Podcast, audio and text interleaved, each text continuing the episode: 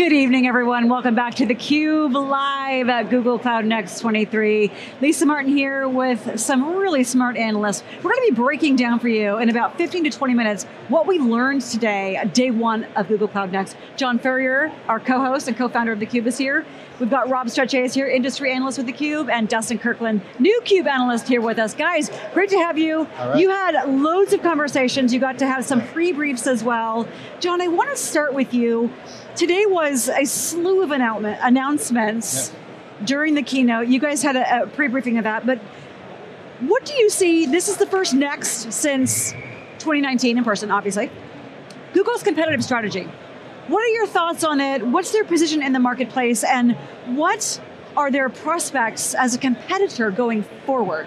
That's great. Was good, good setup. I mean, I think the number one thing walking away from 2019 to here is the stark difference between how they're presenting the content.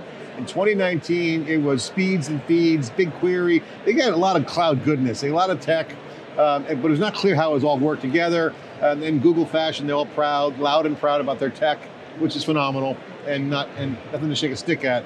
This year, uh, it was they had some of those cool features, but it was more about the roadmap of the company. It was more about where they're going and why they exist.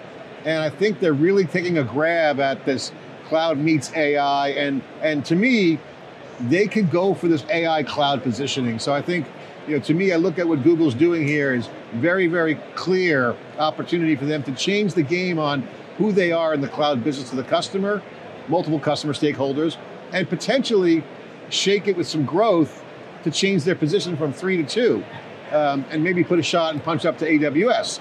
Uh, as I said in our opening keynote analysis, they got a line of sight on developers, the new generation, all use Google Docs since middle school. They'll naturally use the AI tools that'll come out. Uh, that's the next startups. That's the next batch of, of unicorns. That's the next batch of, of big new brands that will emerge out of these cycles. And it's only going to be more, more another decade or two more of that, like the web had. And then they got the solutions. They're not competing with Amazon with the speeds and feeds. They're going at the solutions, which goes after Microsoft, because Microsoft made hay out of putting packages together for the enterprise. And finally, the ecosystem. If they hit that ecosystem like it's growing right now, ISVs, GSIs, and giving them enablement to make money and drive value for customers, they'll hit the trifecta. That would be, that is very possible, and that's a competitive strategy, and they're, going to go all in on this, and you can see the movement, and the AI is a massive gift, because Google already had chops in AI because of their scale and size, so they're lining up to match up with the number one and two players for multiple years of um, possible competition. And I think their prospects are very good. If they nail one of those three things, they're good. If they nail two, they're great. If they nail three, it's a home run. Did you want to add something? to Yeah, that? I, I mean, first of all, my observation: the last time there was a, a, a, Google Next 2019, I was actually a product manager at Google launching a product, right? And so it's been really amazing to watch what's happened in four years. Uh, the big difference here this year from then. Uh, it's just the enterprise adoption of Google. Uh, there was certainly no talk of AI, uh, meaningful talk of AI in, in 2019. I think that's played really well to Google's strength, strength around data, strength around search, strength around just intelligence of connecting all of those dots. Uh, and that what that's created is an incredible delivery mechanism for you know the goodness of, of Google Google's enterprise capabilities into a need that enterprises have that they didn't know they had uh, that need you know three or four years ago. Yeah.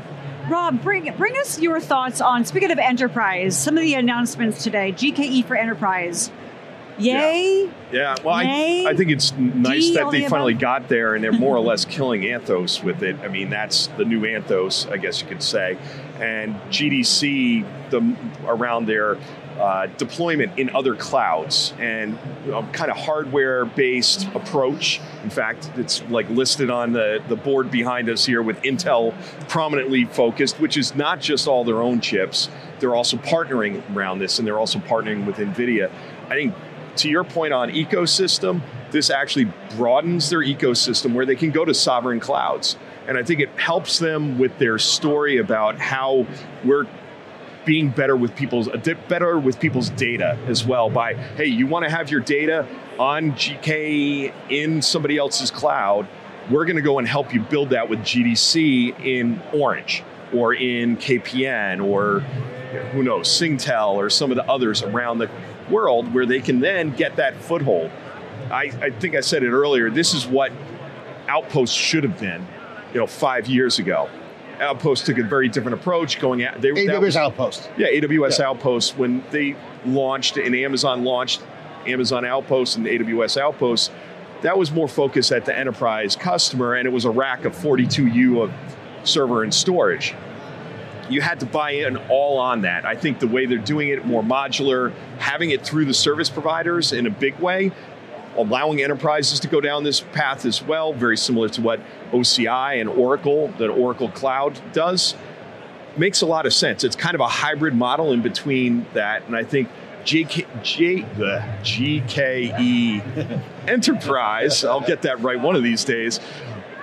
Really, it's it, they're kind of going after and positioning with OpenShift, and you know they've seen the success. They're partnered with OpenShift and Red Hat very deeply.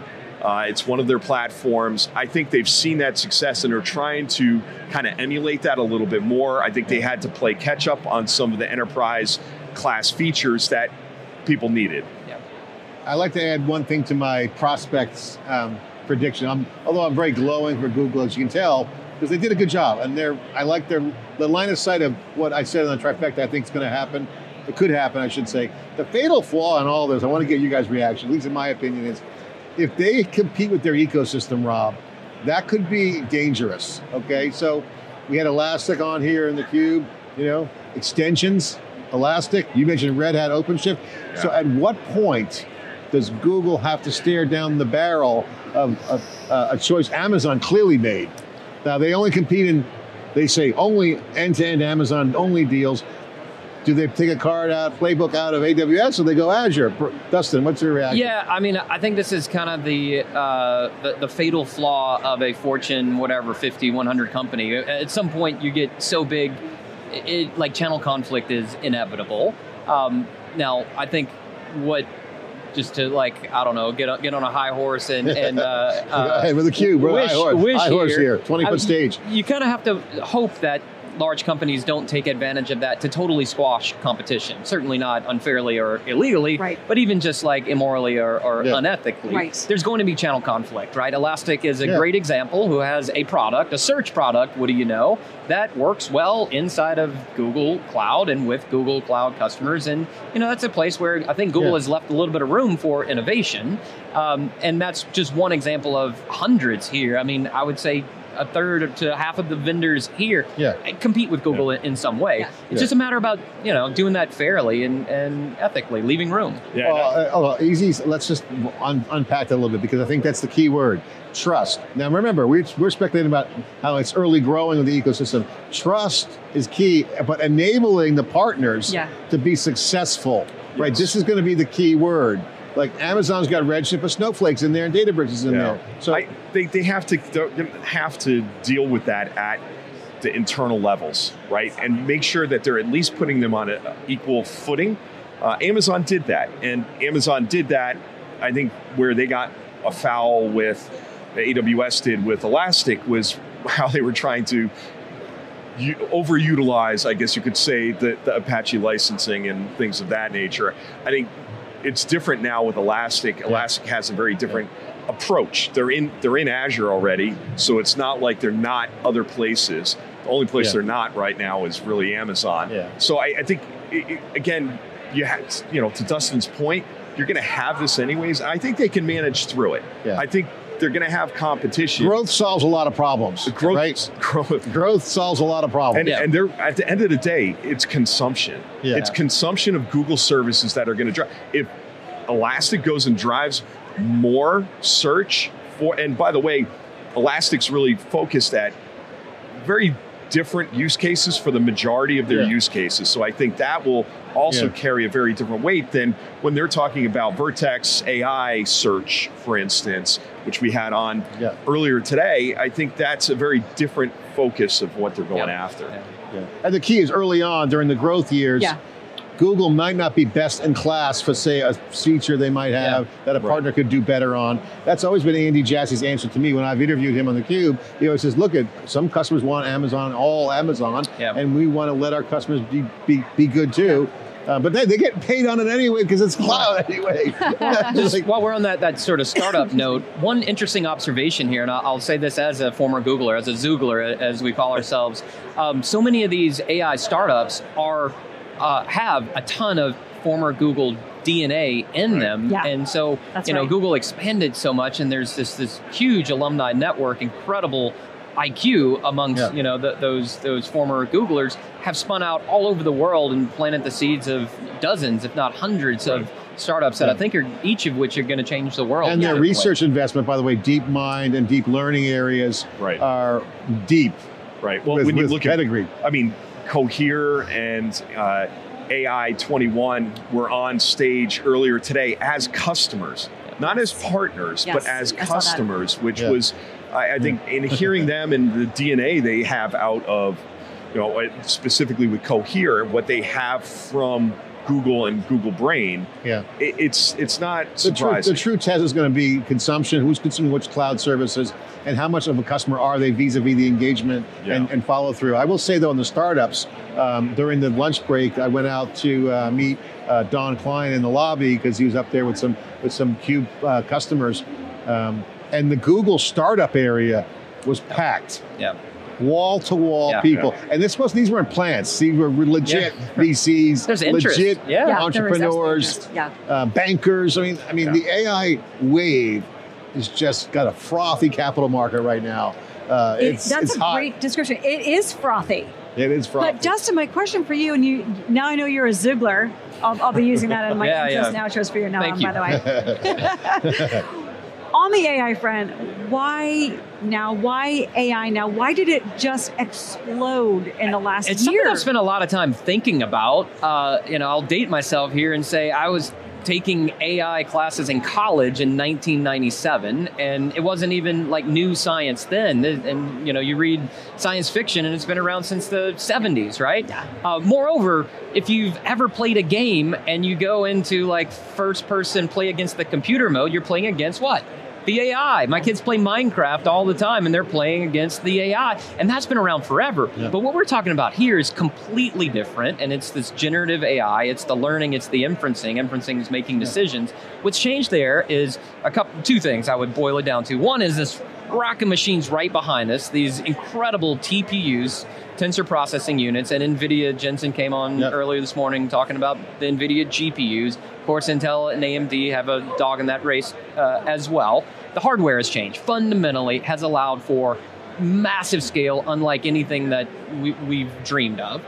Now you couple that with more data than you know we've ever had in human history being created every single day, and the marriage of those two allows for that artificial intelligence to truly be Yeah. intelligent, and that's different. That's materially different than a game Yeah. bot deciding you know balls from strikes in a in a in a baseball game or something. Yeah, and I would say too, this cloud scale and the machines, and as as SaaS come, becomes platformized, you're seeing with AI the LLMs bring new kind of things like vector vector database embeddings. Um, the idea of extensions. We were talking to a VC from Madrona, Jon Turow, who's in the hallways here.